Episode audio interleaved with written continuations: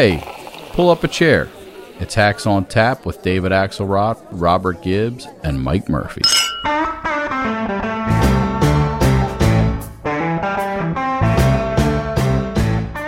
So, going into 2024, the Republicans are going to be looking for candidates who are focused on winning, not just making a point or settling a score.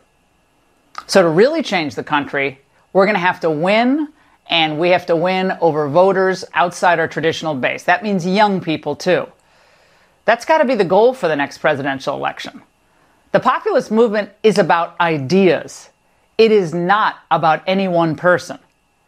If the voters conclude that you're putting your own ego or your own grudges ahead of what's good for the country, they're going to look elsewhere. Period. Whoa. There you go, Murphy. Whoever thought we'd be listening to Laura Ingraham on her Fox News show post election, essentially joining in the uh, joining in the frenzy to uh, push uh, Donald Trump off the stage. Yeah, you know what? Call me Clouseau, but I smell a memo from Rupert. We're going to put the paper behind something else. Cause, well, I'm in, um, I'm in New York, is- man, and uh, the headlines the last few days have been something. You know, DeSantis the day after the election labeled as the future. Uh, then uh, Humpty Trumpty, Humpty Trumpty Journal, yesterday. Everybody's getting in on Yeah. it. It's incredible. And to help us figure that out, we went to the happiest reporter in America. And this will be for you, you real junkie hackaroos. But there used to be a wonderful thing on Saturdays in a lot of newspapers, which was the old Evans and Novak Inside Dope political column, which was my favorite thing in the world to read. And th- that, in an improved variety, I think, and this is my take on it, has been brought back to life by the one and only Jonathan Martin, who is back at the Revolutionary Cradle Hey guys, for journalism. Hey, Jonathan, how you doing? I'm loving the stuff. I'm doing good. Thanks for that plug. Yeah, I'm really excited about this new uh, platform. I'm going to be doing uh, a lot of reporting still, uh, but with a column at Politico, and uh, so far so good. I've done two already, and working on a third now, and hope folks will give them a read. Yeah, well, you got plenty to you got plenty to chew over, my friend. I Uh, it's think been so. it's it's been quite it's Yeah. been quite a week. So we got to start with look. We've been talking about this election for like a year, and the whole the you know much of the last few months. I think Murphy and I were in agreement that if the traditional gravitational forces were at work, that Mhm. Democrats were in for a tough night uh, because the president's approval rating was low, the economy was not seen as as good, uh, inflation, you know, at eight percent now it's going Yeah. down, but uh, all of those things were, traditionally would augur a, a tough election for Democrats. It didn't exactly work out that way, and I want to hear from both of you guys. Yeah, I kept framing it as will this be different this time? Because, you know, there's always all this hype, it'll be different, and it's not that different. Off year bad, inflation bad, bad plus bad equals really bad. But it was different this time. It didn't happen the way it's supposed to. And there are a lot of reasons, and we'd love to get your take, and then we'll dive in. Guys, my view is that uh, there's a sense in this country of just grave, uh, grave uh, uh, uncertainty about what the heck is going on. I think it manifests in a lot of ways. I think one of the obvious ways is just concern about are we the same country and are we going to a darker place? Look, on the right, I think it manifests itself with issues like crime, education, public safety more broadly. But I think with the left in the broad middle of the country, I think it manifests itself in ways that really stung the Republicans on Tuesday, and namely about Trump and Trumpism and this larger sort of question of, uh, you know, what is going on with the Republican Party? These Yeah. guys just seem a little bit extreme, or to borrow a more technical term, crazy, right? And I think you could sort of uh, draw a line to yes, the Dobbs decision, but also the aftermath of January 6th, the election denialism, and just the nature of so many of these candidates. They're just not normal seeming. And I think that Yeah. really hurt the Republican Party. Um, people who otherwise would vote GOP just want a normal party, and I don't see that today. Our, our old buddy uh, John Anzalone uh, put it really well. Uh, he said before the election, and he said this is, you know, a test. Uh, it's a contest between head wins and head cases. and uh, He- he's think, here all week, ladies and gentlemen. yeah, too. but We're I gonna- thought it, but I thought it was I thought it was pretty apt. Uh, you know, one of the things uh, Murphy in the exit polls that really interested me is independent voters. Independent voters split uh, slightly in favor of Democrats generally, and in all of these key Senate races, I think save one, uh, there was like a ten or fifteen point spread. Independent voters uh, choosing uh, uh, Democrats. Moderate voters voted, I think. 64% of people who call themselves moderates voted Democrat. Uh, and I think this underscores what uh, what J Mart is saying here. Yeah, no, I think that's part. I, look, if I had to pick one thing that the hacks who are interpreting this across the board, and I'll cop to it, got wrong, is we took the traditional template, which is the wrong track Yes. number is Yes. about inflation and Joe Biden. It was about everything, including the wackadoodle factor in the Republican Exactly. Party. And you know, the, what, what's great, I, I don't like being wrong, but I've never been happier because this is the rib cracking moment for Donald Trump. And we're we'll get into that because we want to talk a little bit about the where the race is now. But this thing was just a wide rejection of of Republicans running crazy primaries as general elections. So it should have been a good Republican year, but gotten its own way. the last two rough midterms for Democrats largely came as a result of dips uh, in turnout. 2010 and 2014, Yes, yes, yes, Democrats yes. suffered losses. Guys, I just think in the Donald Trump era, based on 2016 on, I just think we're past a, a we're past a moment of low turnout in any election. I think every campaign cycle is now existential for both parties. This is life and death, good and evil. And the idea of kind of a, a pre-Trump scenario where one election, one party doesn't show up, I, I just think that that's never going to happen. Yeah, it's Uh, war as and nobody can we're- skip it. Yeah, I think that's yes, right. That's right. That's right. The reason that in, uh, incumbent parties lose midterm elections, not just the last two Democrat Democratic cycles, uh, but generally, historically, uh, is because of turnout. Because the uh, incumbent party generally is less uh, right. hungry, hungry, hungry than the Yep, uh, exactly than the, right. than the uh, the challenging party, and there there is this level of excitation now that changed that. And look, I, I thought the pivotal moment uh, in this campaign, the pivotal weeks, came in the uh, in the spring and early summer months Yeah. f- with the Dobbs decision. Also, yeah, a you couple got to of give. ma- yeah, yeah. couple of mass shootings uh, in there, but and then Trump's very, very kind of uh, huge reemergence, uh, both in the campaign and through the January raid sixth hearings. Yeah. The raid on Mar-a-Lago put him right back in the center ring. Uh, Yeah, of this election and caused, I think, these independent voters who six months earlier were saying, "Gee, these Democrats have gone too far left," and Yes. now they're looking at the Republicans saying, "Like, what the hell is this?" Well, look, the Republican brand's become toxic, and that you know, 18, 20, th- This is not like a new narrative. Run crazy candidates lose election. Let, let's dive into the Thursday update, though. It's Thursday morning.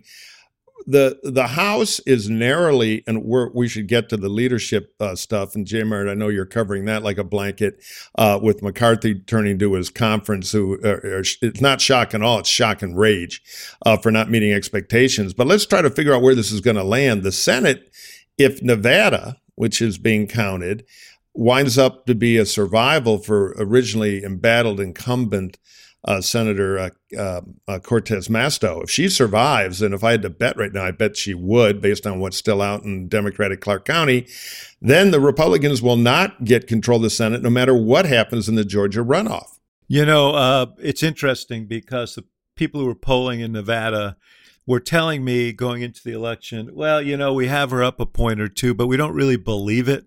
You know, it doesn't Yeah. square with the year and Yeah, everything. yeah. Well, And they've been down out- on her for a year. The Dems have always thought something's wrong there. Right, but uh, uh, w- where we are right now, and Jmar probably knows uh, at least as much as I do, but uh, uh, you know, with uh, some of the late returns that came in overnight from the northern part of the state, and then uh, some Clark County numbers, she's in striking distance now, and there's a big dump coming today of uh, absentee ballots that are being cast uh, counted in. Uh, in Clark County. That's Las Vegas, 75% of the state or so. Uh, and she could take the lead on the strength of those ballots mm-hmm. if they come in as the other mail votes have, sort of two to one in her favor. Uh, put a pin in this for a second. We ought to talk at some point about you said this years ago, Murphy, but the damage Trump did to this party by telling them they can't use mail in ballots. Right. You know, I don't know for sure. It could go one way or the other, but most Democrats I've talked to this morning in, in, in Nevada are feeling like she may nose this guy out, uh, uh, you know, Laxalt, Adam Laxalt out by, you know, five, six, eight thousand votes. Well, guys, the show is called Hacks on Tap, so I, I feel comfortable raising this. Uh, Nevada is one of the last truly uh, hacky states, and I use that phrase in the best possible uh, yeah. way. Um, here, that's what we do it, here. Really is the last machine. Uh, you know, Senator Reid ran uh, a machine in Nevada, sort of centered in southern Nevada, Clark County. Uh, it, was aimed at sort of mobilizing the casino workers and getting them to the polls every two years. Uh, Senator, but his machine is alive and apparently well. Uh, if Masto pulls this thing out, he's got a lieutenant out there by the name of Rebecca Lamb. Yeah, man, a, legend, really respected uh, operative who is, um, I think, quietly uh, helping um, uh, sort of sustain the Reid machine out there. And um, yeah, there were doubts among Democrats that uh, the Nevada was winnable this year, in part because of the economy, in part because gas prices uh, out there are five yeah. bucks a gallon. But yeah. it does seem like, from, from, from my conversations, Ax, that Masto is going to have uh, the, the votes to come back when all the mail is counted at week's end in Las Vegas. And I will just say, uh, competitive elections uh, are pretty frequent out uh, in Nevada. The, the, political history nuts out there will recall Reid's victory over John Ensign in 1998. I think it was like under 600 votes. Uh, yeah, it was. Yeah, yeah, yeah. Uh, so this has happened time and time again, and I think we're on the same track now. You know, it's yeah. funny. The um, now, the R's are saying, don't worry, rural Nevada will bail us out. And if you look, you know, rural Nevada, basically every county in Nevada except Clark and, and uh, uh Washoe, Washoe's important too, Reno, um, is overwhelmingly Republican. The problem is they're small. If you ever right. stood in the middle of Clark County, you know, and not just the strip, Summerlin and all that, it's a lot of people. So it's going to take a lot of, of Barneyvilles to make that up. Maybe they will, but uh, if the numbers that are being rumored are right, uh, uh, she's holding the better cards. The other thing is there's been a a, a pattern of the Democrats underperforming with Latinos. And this is a state where that was thought to be a factor. But the, the, the culinary union, heavily Latino, heavily organized, and part of that old Harry Reid machine. So, you know, that narrative may fall apart this year there. And Latino voters who may be attracted to some Republican issues are perfectly happy looking at candidates that they're not excited about and saying no thanks. So you know that that thing could come to a bit of a stall. Too. She's getting sixty two percent of yeah. Latinos in the uh, in the exit polls. I mean, there is an issue. There's no doubt uh, nationally, and obviously in s- uh, southern Florida, it's the Still most. Still there. Uh, Florida was like an island of of difference this year, right? But the uh, you know there has been. Uh, I think four years ago, Democrats had a forty percent uh, margin with uh, Hispanic voters. Now it's down to 21 in these exit polls, but we can talk about more, more about that later. Uh, governor's race doesn't look as bright for uh, for uh, Democrats out there. The incumbent governor, Steve Sisolak, he may end up being the only incumbent defeated uh, incumbent governor defeated. That's right. That's right. Yeah. So, and in terms of Arizona, I think people, Democrats are pretty, they're cautiously optimistic about uh, about Senator Kelly uh, surviving in his race with Blake Masters, another Trump candidate. There's a ton of vote out, but it's mostly Maricopa County, which should be and and some from D. Pima, which right. is Tucson, even more D. Now the governor's race there with the uh, warrior queen of election denial, uh, Kari Lake on the Republican side, is uh, is is uh, pretty much tied. at uh, uh, Hobbs, uh, the Democrat candidate is about 12,000 votes ahead. Uh, that one is a little less clear, although, as you'd expect, uh, uh Lake is uh, Lake is already declaring that she's going to win, which I think she would do either way. So she adopts the Trump notion that either you win or you or you uh, say the election was fraudulent. Uh, but there's more question about that, and we'll see what happens with that one. But in terms of control of the Senate, you know, everybody's pointing to this runoff in Georgia. That runoff in Georgia may not be for control of the Senate. Well, can I interject for a minute back up to Arizona before we jump to Georgia? Agree with all that, though Katie Hobbs did run an awful campaign, and for her to be propped up, that shows there were big generic wave forces going the other way, too. Just pure old anti Republican and anti late crazy, which is interesting because that was not and part anti of the Trump. Yeah, yeah, right. All this stuff is spawned from the central orange orb. Yeah. It is true that uh, those who Trump touched, Dr. Oz in Pennsylvania, who Trump created, wound up, I think, uh, suffering for it in a general election. And Trump, of course, wanting to be the center of attention, arrives in Pennsylvania at just the most inopportune moment, forces Oz to go out and appear with him. Uh, and I think that contributed to Oz's problems uh, in Pennsylvania. And just a footnote on Boebert that was a place where there was active Republican visible help for Frisch. Hell, I sent him money, but even the primary point from Boebert endorsed him. There was a real Republicans against crazy thing in that election, and that's a trend you may see more of. Okay, then let's take a break right here, and we'll be right back. So, Murphy, I haven't had a good night's sleep in a while. It's election week. I'm in New York doing uh, TV stuff and other stuff and I'm exhausted and I have to get home. And you know why? It's not just my lovely wife, it's not just my wonderful dog.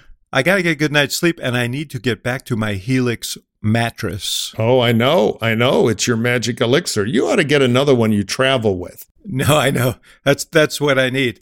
But I honest to God, and people have heard me say it before, I love this thing. And I, I I tried it out as an obligation and now I can't live without it. Well, let's tell the good people about how you fell under the sway of the Helix mattress. I've done a little detective work here, and we all know that Helix Sleep is a premium mattress brand. But what they can do is tailor the mattress based on your unique sleep preferences. They crack the Axelrod code that no other mattress has ever been able to crack in Thank many God, decades, yes. many decades. So it all starts with an online test. You go on and you take this quick online test to zero in on your sleep pattern, and then boom, it takes about two minutes, and they have you dialed in and they ship your personalized mattress right to your door free of charge. Yeah, the thing arrives in, you know, sort of rolled up in plastic, and you think, what the heck is this?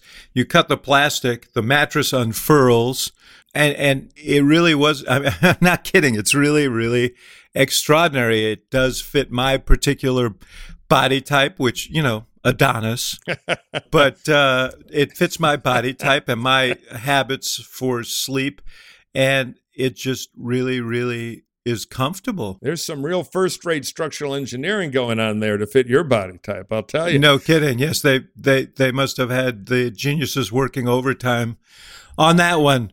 But I, you know how I did. I took I took that Helix sleep quiz, and I was matched up with a, a model that fit my needs. The quiz took like a matter of minutes. And you know what? Helix mattresses, I like this, are American made and come with a 10 to 15 year warranty depending on the model. And you get to try it out for a 100 nights risk free. So if you don't love it, though I know you will, if you don't, they will pick it up and uh, they will give you a full refund. So how do you beat that? You know, it's hard and it's got so many clever engineering details. It, it has the responsive memory foam. It gives you extra spinal support if you need that. So every single Helix mattress is actually a hybrid design with individually wrapped steel coils in the base and then the premium foam layers on top, special cooling features. I'm telling you, it's a magnificent mattress. And I, even when we're off the air and not getting paid, Hey, I what's going on in it. the elections? Act? Well, let me tell you about my mattress. It's unbelievable. it drives me crazy. Hey, it looks like everything's going crazy tonight. Yeah, yeah, yeah. This mattress. So check it out. Find American made product. And remember, you get a 100 nights risk free to test it. If you don't love it, you're going to send it right back and you get a full refund. And here's the be- here's the best thing. Helix is offering up to $200 off all mattress orders and two free pillows for our listeners. So go to helixsleep.com slash hacks. That's helix, H-E-L-I-X, helix.com slash hacks because with Helix, better sleep starts now.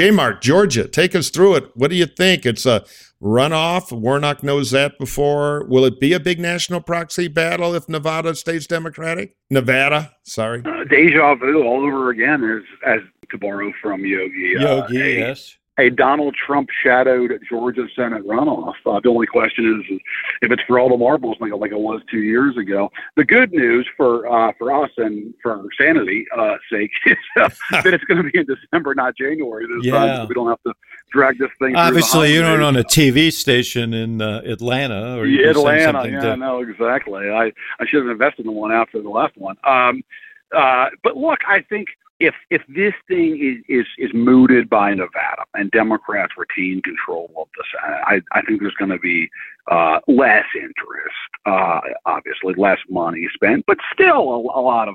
Uh, a lot of money is going to be dropped there because this is going to be a down payment, obviously, on 2024. Um, my sense is that uh, the, the Trump factor will be significant here.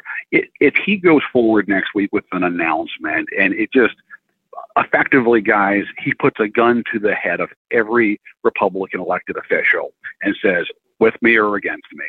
I think that is the dominant storyline for weeks and weeks, including leading up to and during this Georgia runoff. And the question becomes, what does Walker say? What does Brian Kemp say, the governor? Uh, I think it's going to create enormous distraction. And if they won't endorse him and Trump gets angry, that could have the same effect there that his having a tantrum had in 2021 2020. and keep folks home. Yeah, yeah, yeah, yeah, yeah. It'll be interesting how they handle his offer to campaign nonstop because in the closing of, of, course, this no, thing, they they basically told him he's needed other places.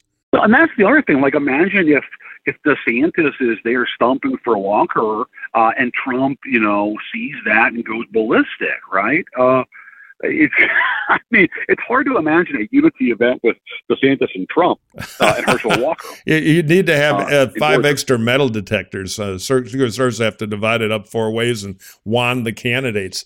I, I think that's going to be entertaining because Trump's in a spin. Yeah, let me ask you guys a question. Yeah, I mean everything you guys are saying is true. I mean, and and Walker truly is a uh, another candidacy that he created. So I'm sure he feels uh, like uh, authorship of that wants credit Exactly. for it, uh, unless and until Walker loses, and then he'll give Mitch McConnell credit for it. But We'll say Herschel who? yeah, exactly. Barely knew the guy. A basketball player? Yeah, basketball player or something? Yeah, exactly. Yeah, yeah. The, my question is if Democrats win Nevada and Arizona, it seems to me it kind of changes the dynamic a little bit because there will be. Republicans who don't like Herschel Walker, and and there were you know four or five percent who voted for Warnock, the Democrat, and voted for Kemp. Yeah. If the thing is for control of the Senate, I mean theoretically, some people are going to hold their nose and vote for Walker. Uh, be, Yeah, it weakens the grip. There's no doubt about it. If it's, if it's not a proxy war for the Senate, then why do you have to put up with Herschel? you got a theory, you said. What is it? Well, here's my theory. Uh, Mitch McConnell's sitting in his plotting room right now. Jasper, bring the martinis and my killing knife. The maker's mark, more like it. right, right. No, exactly. Much more likely. But anyway, from McConnell point of view, you know, riddle me this. He's thinking, all right, we got to get rid of Trump, blah, blah, blah. But right now, it would be great to be in the majority. But if we're not in the majority, the Senate map in 2024 is fantastic for us. So we like being in opposition. We can hammer away at Biden. We can play for 2024. I don't know if we're going to break our back for Herschel Walker. It'll just be a living embarrassment here in a dead even Senate. So maybe maybe let right. Trump and Herschel wilt on the vine, and I'll be the locked in leader in 2024 when the when the map is two to one pro Republican over Democrat. It's heaven for the Republicans if they can Yeah. get out of their own way. So there's a long game, 24 months for Mitch that might be appealing because his enemies really get hurt. My my uh, strong feeling is that Mitch McConnell will not be the leader in 2025. Uh, you know, this. Yes. I think a week into his term, he becomes the longest serving. Yeah. leader in Yeah. history. I think that's what he's after. I think he probably told John Thune The heir apparent. Which is why he uh, Thune agreed to run again when Thune was not going to Yeah. run again. Guys, there's a great book that came out earlier this year. It's called uh, "This Will Not Pass," My God, how God, we, how much do we have to whore for you here, man? and uh, it's still available now on Amazon or your local bookseller. It's a great. It actually is a great It's book. Even uh, I, I, I will say it so J Mart doesn't have to. It's a great book. J- Just Go go, to Amazon Thanks, slash hacks. You get 20% off. I yeah, kid. this will I kid. not pass. Uh, guys, here's the good news. In that book, uh, uh, Axe, uh, you're exactly right. Uh, uh, late, late in 2021, when John Thune was really wrestling with uh, whether or not to run again, uh, he had a conversation with McConnell during which McConnell told him uh, uh, something along the lines of, "Look, I, you know, I'm not going to be here forever." And I, Thune got the message, and Yeah. Thune, of course, did in fact decide to run again a couple weeks later. And Thune, again, Thune, no Trump favorite. So, Yeah. No, you know, Yeah, yeah. but one, but one overwhelmingly in South Dakota with no primary and, and rolled the general. Yeah. I don't think it's going to be any picnic, and this is this is a a, a segue, but a natural one. I don't think it's going to be any picnic for uh, McConnell uh, to handle the things that the House sends over. Uh, I, I'm sure he's not looking forward to that because it's going to be a very strange deal if they can pass anything yeah. over there. But uh, oh my gosh! I mean, that's the, sh- the, it, the those races were the Senate races were uh, surprising because you expected in a year like this, for reasons Murphy artic- uh, articulated earlier, you expect the close ones maybe to tip to the out party, but. Everyone expected the House by the end of this thing. Everybody thought the House was in the 20 to 30. Maybe Yeah. some people thought it could go to 35. They're struggling to get a majority here. And, and everyone said before the election, you know, if McCarthy doesn't, ha- if he, he doesn't pick, you know, pick Yeah. up 20, he's going to have a hard time. He's going to have a hard time, maybe even surviving, but certainly running this Yeah. Caucus. Th- that was my question for Jmart, who is well sourced in this area. How many Telegram and other encrypted uh, texts started at about 10 p.m.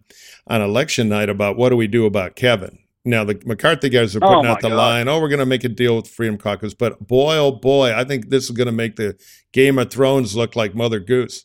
Yeah, no, no. Kevin's got a big problem, which is the hard right faction, the Freedom Caucus in the House, uh, uh, does not trust him and wants him to effectively uh, uh, create a set of rules. Most significantly, a rule that would let uh, a, the um, the the conference vote uh, to vacate his speakership uh, Right. anytime they want. Yeah, and, ejector uh, button. uh, Uh, McCarthy does not want to give them that rule change, but if he only has guys a four or five vote, vote majority, it's going to be really difficult. And the other problem he has is that it's a smaller, more diminished crowd. But Murphy, some of your old buddies in the more sort of Tuesday group, a moderate wing of the party in the House conference, well, most of them are gone, but the ones that are left don't have much regard for for Kevin McCarthy, and so Right.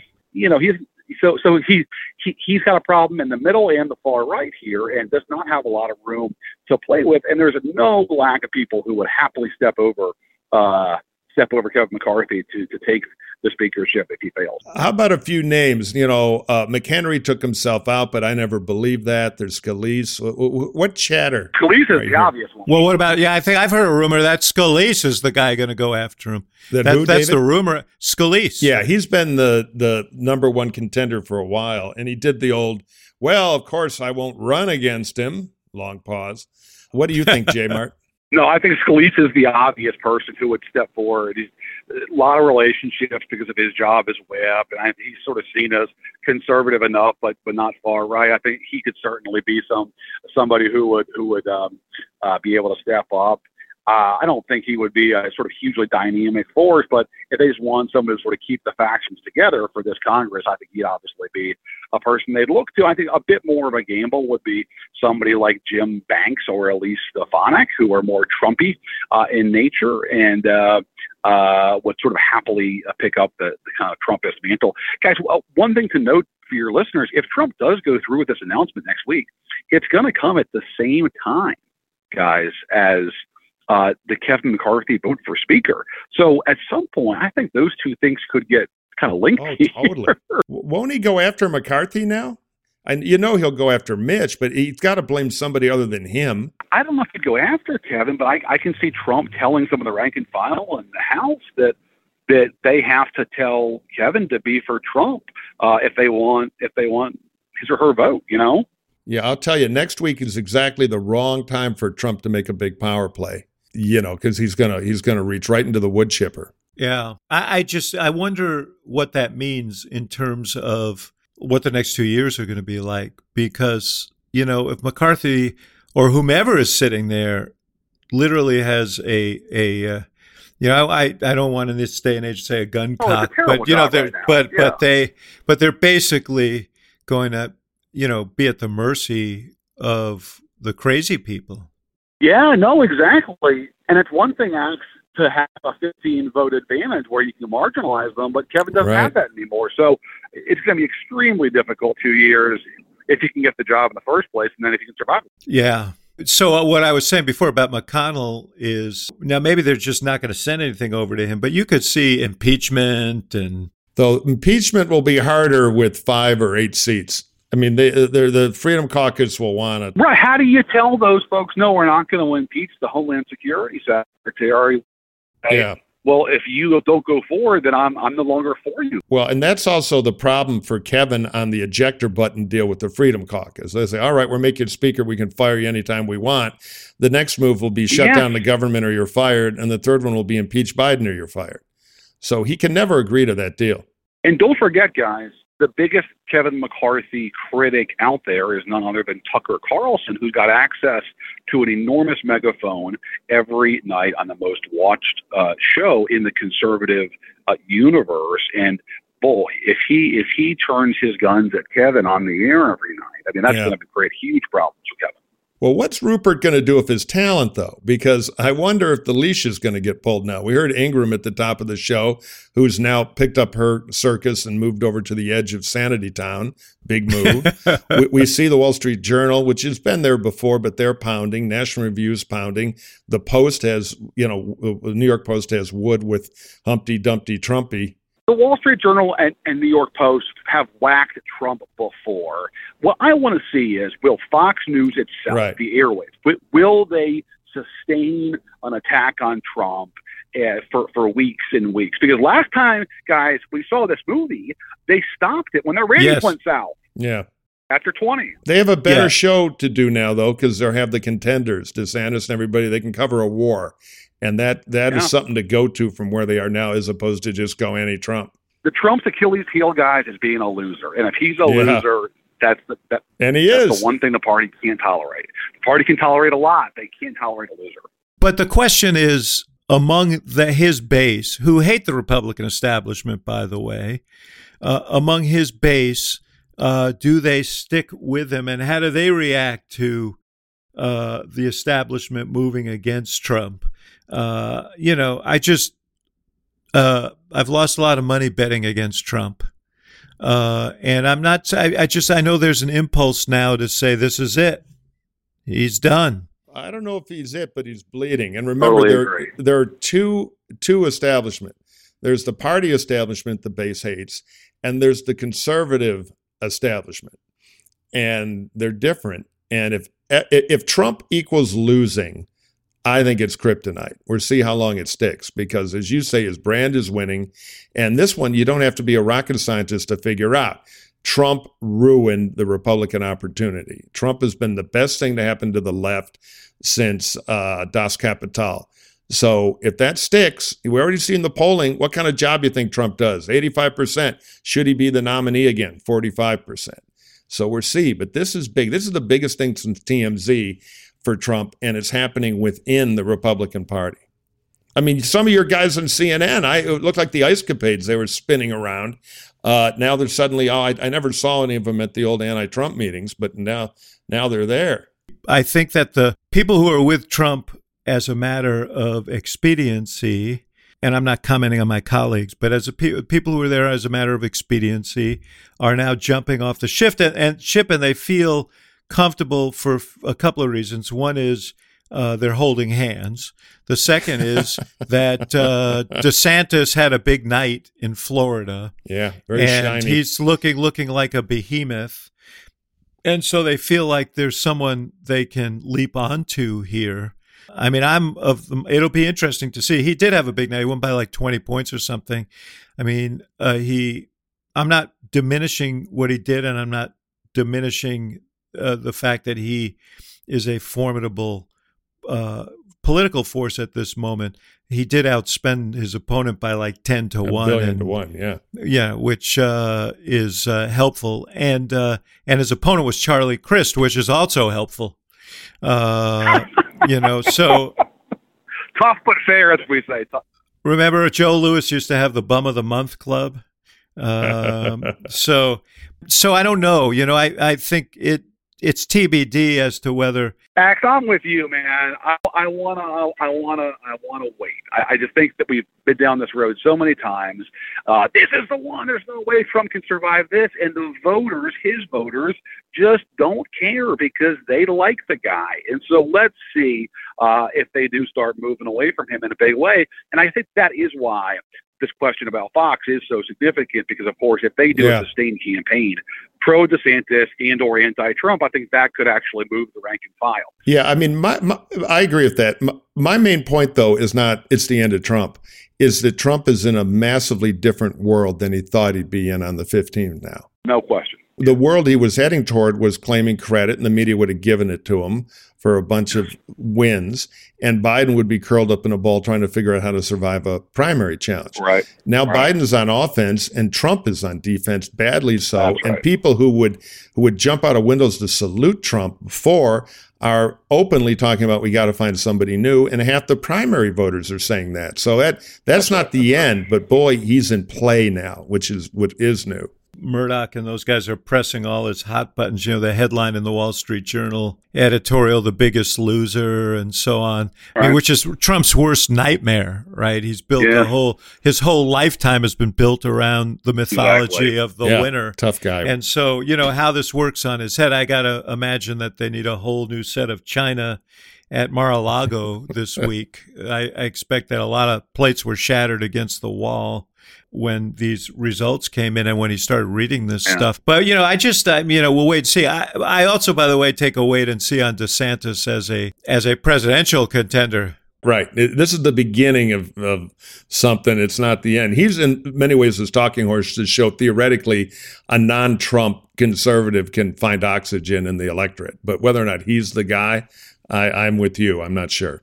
And Murph is right. It's just starting. But this is the delayed conversation that is sort of left over from 20 because were it not for Trump's denialism then, which I would, which sort of like, I think paralyzed that conversation, this would have all been had out in November, December, and January Yeah. uh, after the 20 election. But because of what Trump did, uh, nobody could really say, hey, you know, we've lost the House, White House, now the Senate under this guy. You know, maybe we should move on.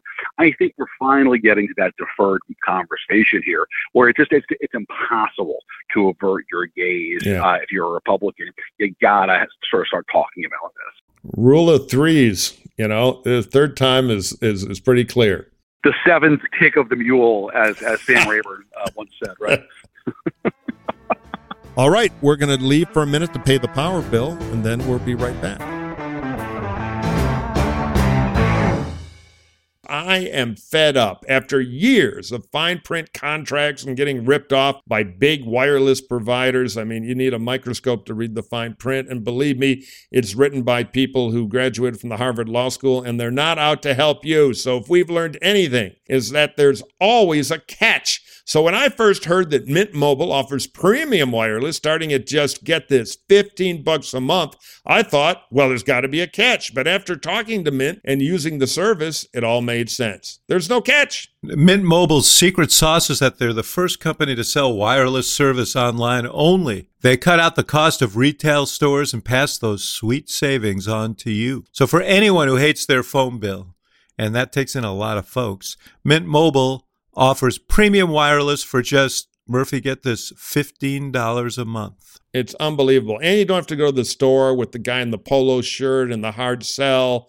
Uh, you know, it's just so much I, easier I- and so I much can't cheaper. stand that guy in the polo shirt. with Yeah. the logo. Yeah. It gives you the best rate whether you're buying for one or for a family. And at Mint, families start at two lines. All plans come with unlimited talk and text and high speed data delivered on the nation's largest 5G network. What? Unlimited talk. They're talking your language, Axelrod, and mine too. So use your own phone with any Mint Mobile plan. They just switch out the little chip there. So you get to keep the phone you like, keep the same number, and you keep all your existing contacts.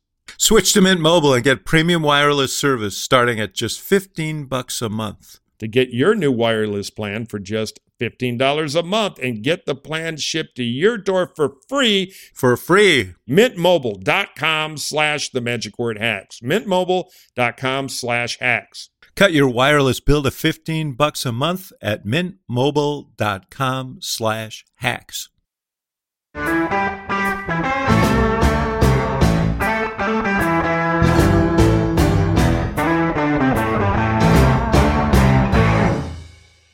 Uh, one of the things that struck me in the crosstabs uh, of, of uh, I'm sorry, in the uh, in the exit polls uh, was that almost as many people said that they were voting again, uh, voting again to send a message to Trump. You know, voting against Trump, as said they were yeah. voting against Biden. It's as if there were two incumbents on the playing field. Yeah, which is one of the reasons why this didn't behave like like a normal election. Yeah, I mean, think about that accomplishment making a midterm with high inflation not about all about guy. the incumbent yeah. president. Uh, that's yeah. a that's a I mean uh, Trump ought to get a little trophy for that one cuz that has never really been done before. I mean Saddam did it to Bush's midterm, but no, Biden Biden is not incidental, guys. But compared to past presidents, his role on the political terrain is, so much more um, uh, reduced uh, than what it should be for an incumbent president. Talking to Democratic voters at, at, two rallies, I was in Vegas for Obama right before the midterms, and then I was with Biden himself at a rally for a House candidate in San Diego. And just talking to Democratic uh, rally goers, I can tell you they wouldn't even bring up Biden. They, they wanted to talk about Trump. Uh, I think Trump is so animating for, for Democrats. Yeah. And yeah. I'd have to I'd have to raise Biden's name. Wow, that is, and you know what did Biden do with the win? I, I didn't think his press conference was any home run. He did the old incumbent thing of let's talk about my accomplishments. We got some clips. I just want to say one thing leading into that. This is extraordinary, and it's been written about in various places. But Biden, uh, but Democrats normally, if you don't like the president, in a midterm you vote against his party. A majority of voters who said they somewhat disapproved of Biden uh, voted for Democrats. And, you know, I think it's a measure of there's a sort of benign nature to Biden uh, that allows for that. I don't think there's a lot of hate. Uh, there is maybe in the, the hardcore base, but he just doesn't inspire that. Uh, so, you know, people were willing to separate their things. So, you you say that the uh, midterm was an accomplishment for Trump for uh, the way he influenced that election, and here's what the president had to say. While the press and the pundits are predicting a giant red wave, uh, it didn't happen. And I know you were somewhat miffed by my uh, my uh, obsessive optimism, but uh, I felt good during the whole process. I thought we were going to do fine. While any seat lost is painful, some good Democrats didn't win the last night. Democrats had a strong night. And we lost fewer seats in the House of Representatives than any Democratic president's first midterm election in the last 40 years. And we had the best midterm for governors since 1986. Well, you know, they're running down the White House hallway saying, You did it, sir. And that's the wrong mentality. I mean, he's right, of course, about what he said, and we've got to talk about the governors before we get off of this. But he also, you know, they asked him if he was if he would do things, what would he do differently? He said nothing. Uh, you know, I, am not. I, I, he has every right to be, uh, to be relieved by the results. Uh, I sure would have used yesterday just to sort of say a good word about democracy and the American people uh, expressing themselves and, you know, calling for a, a, sanity in our politics. And, you know, now let's get to work. We've got, and, you know, obviously we have some big problems we, we have to tackle and let's, do, let's get going. J Mart, what's your take? Yeah, I mean, I I thought I thought he would be triumphant, and I thought he would uh, uh, talk a little bit more about sort of democracy and capture the spirit of his speech. uh, the previous week. Um, but look, this is not Biden's strength, right? That's why he doesn't do many of these press conferences. Yeah. Uh, they tend to be kind of nothing burgers. Uh, uh, but but look, he, he's entitled to a victory lap, right? I mean, he he was not wanted in, in a lot of places. In the places he did go, uh, the party did pretty damn well. So good for him. Mm-hmm. I'm waiting to hear Kamala's statement. You know, her her impressive campaigning round the clock. in Several rural counties, many even with a radio station, made a key difference in the, the thing. They they've got a moment now though to reset a little bit because it was a vote for the what the theory of Biden was when he won, which is competent, steady, full speed ahead, no crazy.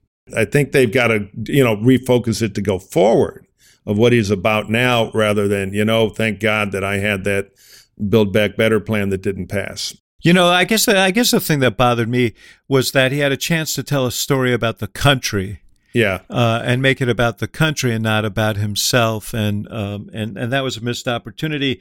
Uh, he did get asked the inevitable question on whether he's going to run for president, which is on everybody's or like everybody in Washington's mind. And here's what what he said. How do you t- interpret last night's results in terms of deciding whether you want to seek another term? Is, is it now more likely that you will run? And what's going to be your timeline for consideration? Well, first of all, Jill and I have, and by the way, it's my wife Jill, um, uh, um, who's held a lot more popular than I am in the Democratic Party too. But at any rate, um, all kidding aside, uh, our our intention is to run again. That's been our intention, regardless of what the outcome of this election was. Um, and uh, the fact that we won we, I didn't run, the fact that the Democratic Party outperformed anything anyone expected and did better than any uh, off year presidency since John Kennedy is one that gives everybody like, whew, sigh relief that the MAGA Republicans are not taking over the government again, et cetera. And uh, so uh, my judgment of running when I announce, if I announce, my intention is that I run again. But I'm a great respecter of fate, and uh, this is ultimately a family decision. I think everybody wants me to run, but going, we're going to have discussions about it. And I don't feel any any hurry one way or another to, to, to make that judgment. He did say he went on to say that it would be in uh, that he thought by the first part of the year that he would make uh, Start the decision. clock. Start the clock, guys. Famous last words. There you go. Famous last words. Yeah. Man, we're on Biden time now. Yeah, well, this is a big thing because if he is running, it doesn't make that much of a difference. Although there are things he presumably has to begin doing in order to get ready to run. If he's not running, and I've said this before, uh, the longer he delays, the harder it is on the Democratic Party because you can't have a full out campaign and figure out who is the right person right. uh, to run. So I think it could come down to Nevada. If Nevada and Georgia pop the wrong way, or there's a lightning bolt in Arizona, and the Republicans take the Senate, then yeah, this thing's a win, but it's Dunkirk because they have the House and Senate even narrowly. And I think Biden's already tenuous situation gets a lot worse. If they hold on, and if Herschel goes down as a consequence of that, because it becomes less important, then I think he gets a little recharge. But you're right, he has to be a droid about this. We're talking around the elephant in the room because I don't think the issue is political at all. I think that he did have a better a midterm, and he's got stuff that he could run on. I don't think this is a political issue. I think you know I, have said. Well, well you're going to age. Yeah, history is going to be much kinder to Biden than the voters are right now because I think he's accomplished uh, uh, some things that have generational importance and uh, he he got rid of Trump for crying out loud, uh, which alone makes him a, a, president of historical importance. But uh, yeah, I'm going to age exactly. I'm going to age. speaking to my horn. I'm sorry. I'm trying to put the conversation in the right tone. This you can't you can't have an honest conversation about this without recognizing that there isn't a focus group in the country. Right. First of all, twenty seven percent of people said they want him to run again, and you know the numbers uh, kind of shocking. And he's got to see that, right? He's got to see that.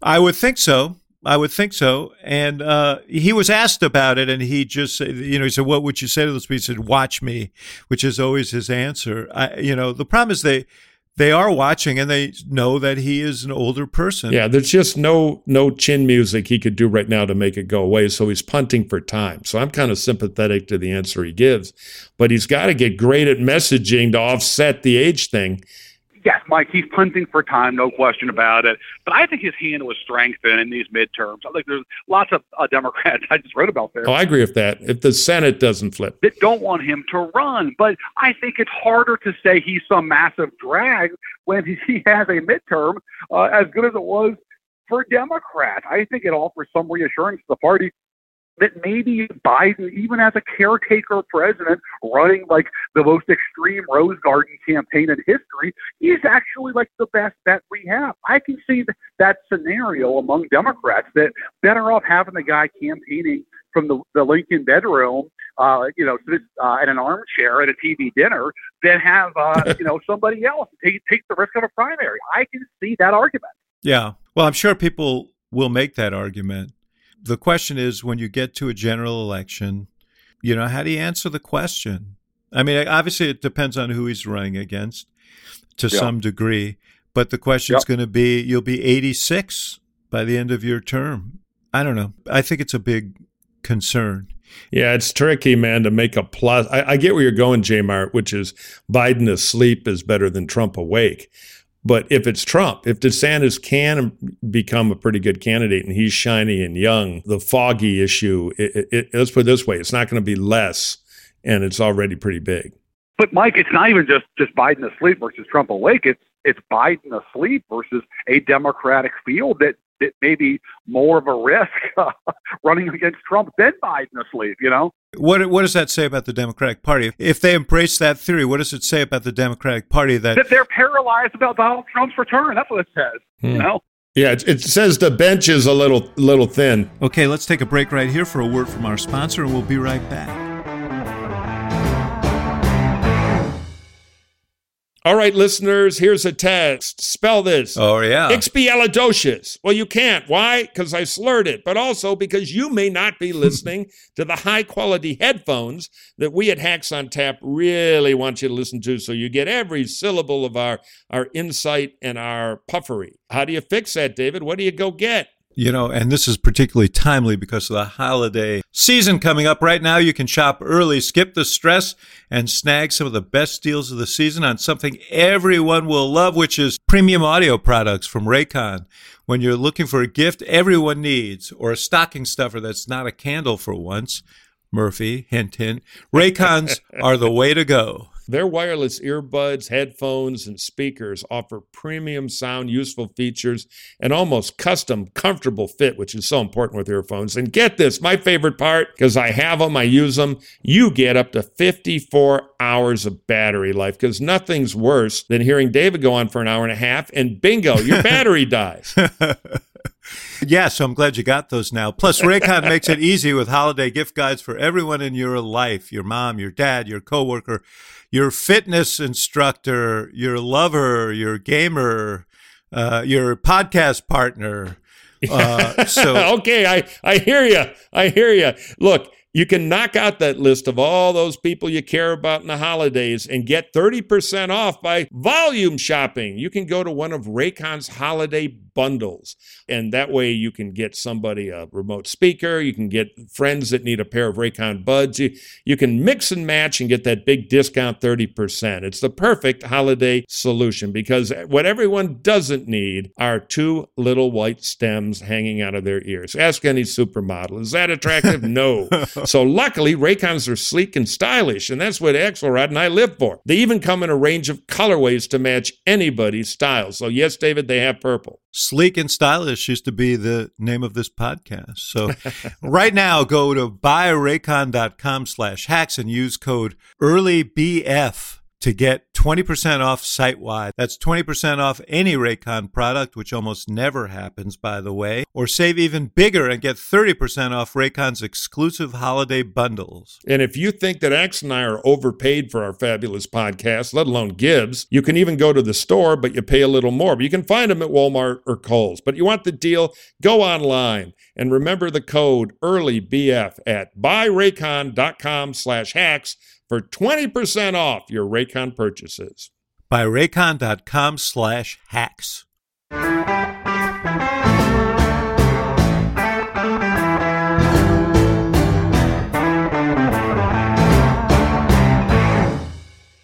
The role reversal of the two parties is so fascinating, right? It's like Democrats who are given to the kind of, you know, Gene McCarthy and McGovern style insurgencies are now like the top down command and control, like polish, get in line. Uh, No, it's it's just incredible, you know? Yeah, pull your pull your endorsed lever, find candidates. We're, we're going Cook County here, Exactly. but How dare you challenge our, our, our president? I think one thing that changed though is there are some shiny generational Democratic candidates who are starting to get known. You got Gavin Yeah. Newsom from California, who looks like Mr. Tomorrow and has at least Yeah. a, a big potential state base behind Yep. him. You got Gretchen Whitmer, who is going to enter the big time and is also generational and attractive candidate. And of course, you got Mayor Pete out there. He's never going to take on Biden. We should point out about Gretchen Whitmer that she she had a big night. Very big night. She's now in it. She won by 10 points, a race that was thought to be close. She she swept in a, a Democratic legislature. Yeah, she had a big night. And there are other young young stars. First Michigan Democrat to control the Senate since 1983. Bit of a shock to us Michiganians who are used to the Republican world to hold on to that. But again, the crazy, uh, the crazy wave uh, uh, hurt the brand everywhere. So Also, also they had an they had an abortion issue on the right ballot, on the ballot, and that polarized. But so there's some shiny new generational Democrats wiggling around out there, and that may start to frame the Biden thing a little differently going forward. If Well, you've also got new governors, Josh Shapiro in Right. uh, in in Pennsylvania, uh, Wes Moore in Maryland. I mean, there are others. Listen, uh, if I think that if uh, if Joe Biden decides to run, I'm not in the camp that says somehow someone will primary him and he will lose the nomination. He will not. And if someone primaries them, they'll only weaken him for a general election. Uh, you know, I think there's a lot of affection for Joe Biden in the Democratic Party, but um, I, I kind of think there's a suspension of reality in this discussion that eventually is going to come into play and, and has to come into play. you mean the wider discussion of is Biden up to Well, yeah, just a- just whether if whether this is wise and Yeah. what Well, and not. ultimately are the American people willing to buy it, you know? Yeah. And yes, I mean if Trump if he's lucky enough to have Trump as an opponent, I mean I you know, uh, who has made himself toxic outside of his base, uh, you know, that's one thing. Uh, if he if it if it's anyone else, it's another. Well, that's part of Trump's problem because people look at Biden, they see political weakness on the our side, and they're like, really? We're going to nominate the one kook that even Biden could beat?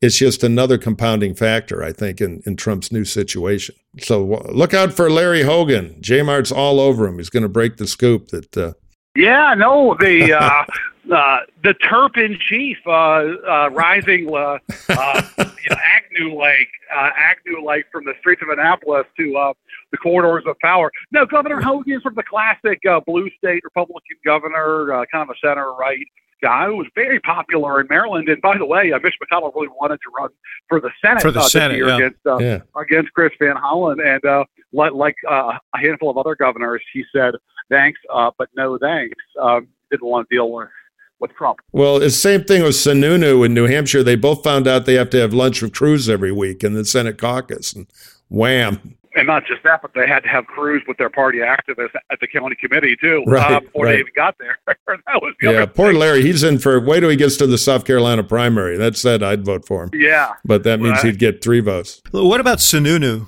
So here's the thing. I, I think uh, the party, and I say, the party, I mean the kind of donors, the strategists, the electeds. I think they know that Trump's path is a divided field, and I think that there's going to be real pressure to not split this field again and to give Trump a 32 percent. Uh, Yeah. You know, nomination, a la 2016. So look, yeah, Pompeo, you've got Pence, you've got governors like Hogan. I think you got, you know, you mentioned Sununu, right? There's two Iowans, Joni Ernst and, and Kim Reynolds, who I can see running favorite daughter campaigns. But if if these people are simply splitting votes, I think that's going to be a huge, huge issue in the primary. Yeah. I think the Right. story of 2023 is going to be one word: coalesce. Coalesce. Mhm. Can the party coalesce? Sununu cannot blow up the New Hampshire primary by running. Right. You know, he destroys the franchise. And New Hampshire's the first place Trump could get hurt. So uh, for a lot of reasons, like Tom Harkin running for president on the Democratic side, you know, Mhm. took Iowa a long time to forgive him. We should point out that on uh, on the Republican side, it's generally a winner take all primary. So Trump's, you know, if he has a third of the party as his base, or mm-hmm. thirty nine percent or forty percent. Exactly. he could he could run the table in a in a closely divided field. In that That's right. sense, That- in that that's fear. sense, That's in that sense, weakness can be strength if it invites a whole bunch of people into the race. It's hard to change, but it can be changed. I mean, when you want to fight Trump, you got to start looking at the terrain too and how you bend the rules a little to take away advantages. And that, that's my other question for J Mart. And, and this is the big thing where nobody's talking about, but the calendar. Where will it land? What do the Democrats do about Iowa? You know, a really diverse state could sh- shuffle their deck a little in the if Biden doesn't run. Yeah. I think that's going to be a lot of the story of 23. I think the Republicans don't change their calendar. I think they stick with Iowa and New Hampshire. Uh, I think the Democrats are going to change their Yeah. calendar. I think I think Iowa Iowa basically has a. I think Iowa now has basically a toe tag on it. Uh, I think uh, uh, Democrats have killed off Iowa. I think New Hampshire is an open question. I think there's some in the party, some frankly in the White House, who want to do away with New Hampshire uh, as one of the opening states. I think it's a little tougher, uh, but I think New Hampshire's uh, you know open question. I've heard that Nevada really wants to go first, and that Nevada's going to make a, a very aggressive case to go first for Democrats. Yeah, it's interesting. New Hampshire will fight to the death, but I can see if you're Biden Exactly. how you want a more Exactly. diverse state. there was talk of Michigan, but I wonder if all this talk of Whitmer Yeah. makes Michigan less attractive. Same problem for That's a great you question. know with That's a great. Sununu. Yeah. All right. Well, we'll be getting into that as we that'll be next episode. Um, So Yeah. what are we missing here? What else? And then we probably ought to wrap it up. We're going to skip the mailbag, folks. We will be back with that. It's just Next we wanted week, to, to jam full an episode here in the wake of the incredible, amazing, upset heavy shocker election we just had. Well, if I could just pl- plug uh, a column that I did about the the coming succession among House Democrats, I think that's one thing we haven't Yeah. talked about yet. Yeah. Yeah. Speaker Pelosi. Look, if Democrats uh, do lose the House, and it appears like they're going to, my understanding is that there is a uh, enormous appetite among House Democrats to turn over their ranks. Not just Pelosi, but all three of the octogenarians, Clyburn, Hoyer, and Pelosi. And uh, it's my understanding that Hakeem Jeffries, the Democrat from New York, is uh, the strong frontrunner to succeed Pelosi, and uh, has has really worked this hard. And I think uh, I think that that vote's coming at the end of the month, I believe. And so that could be a huge story. It could also, guys, draw attention to Biden's age because if Right, got one right, right. eight-year-old in Congress being succeeded by Right. somebody 30 years younger, that'll raise questions about Biden again. Well, there's no doubt that when when, when Pelosi steps down, uh, it will, you know, the message will be generational change. No, and if it's Trump again, the stakes are too high. The problem is who's their Trump beater. Uh, but anyway, we're going to have a whole But year the, but, but the it. thing about that, Mike, and just let, and then we'll we'll ring the curtain down. My point is, you don't, you never know who is the leader who will emerge until you have the contest. That's what campaigns right? are. No, no, for. that's the foundry that makes it. But the Democrats, well, you know, again, we're going to have a year to figure this out. yeah, yeah. We could The, the. Biden thing does not have an easy answer. And it's become more complicated because Biden now has, particularly if they hold the Senate, not so true if Nevada goes the wrong way, uh, he's got a stronger case of his electoral success than I and I think most of us thought he'd have next week based on this election, which has shuffled the deck in a lot of ways, including House leadership, Trump, the Republican Party. This thing has been huge, and we're going to feel the reverberations for a while. So I'm trying to land it again? Um, Yes. So I really I admire that. we will be back with more hacking and bloviating, and uh, it's not going to be dull. Yeah. J Mart, good to be with you, brother. Can't wait to to to to read your stuff on uh, every single edition of it in the in Politico. Urge everybody to do the same. Thanks, guys. Absolutely. And don't forget to file Friday when we get the next wave of LA votes because we, we count slow Oh, here. yes. Oh, where yeah. Mayor Caruso could be the municipal Yes. upset story of the We'll year. see. We're still we're still did we bet on this? No, but I will. I'll take Caruso. right. Okay. Well, tell, let's talk about this after. All right. Okay, see ya. All right. Thanks, Jay Martin. Thanks, guys.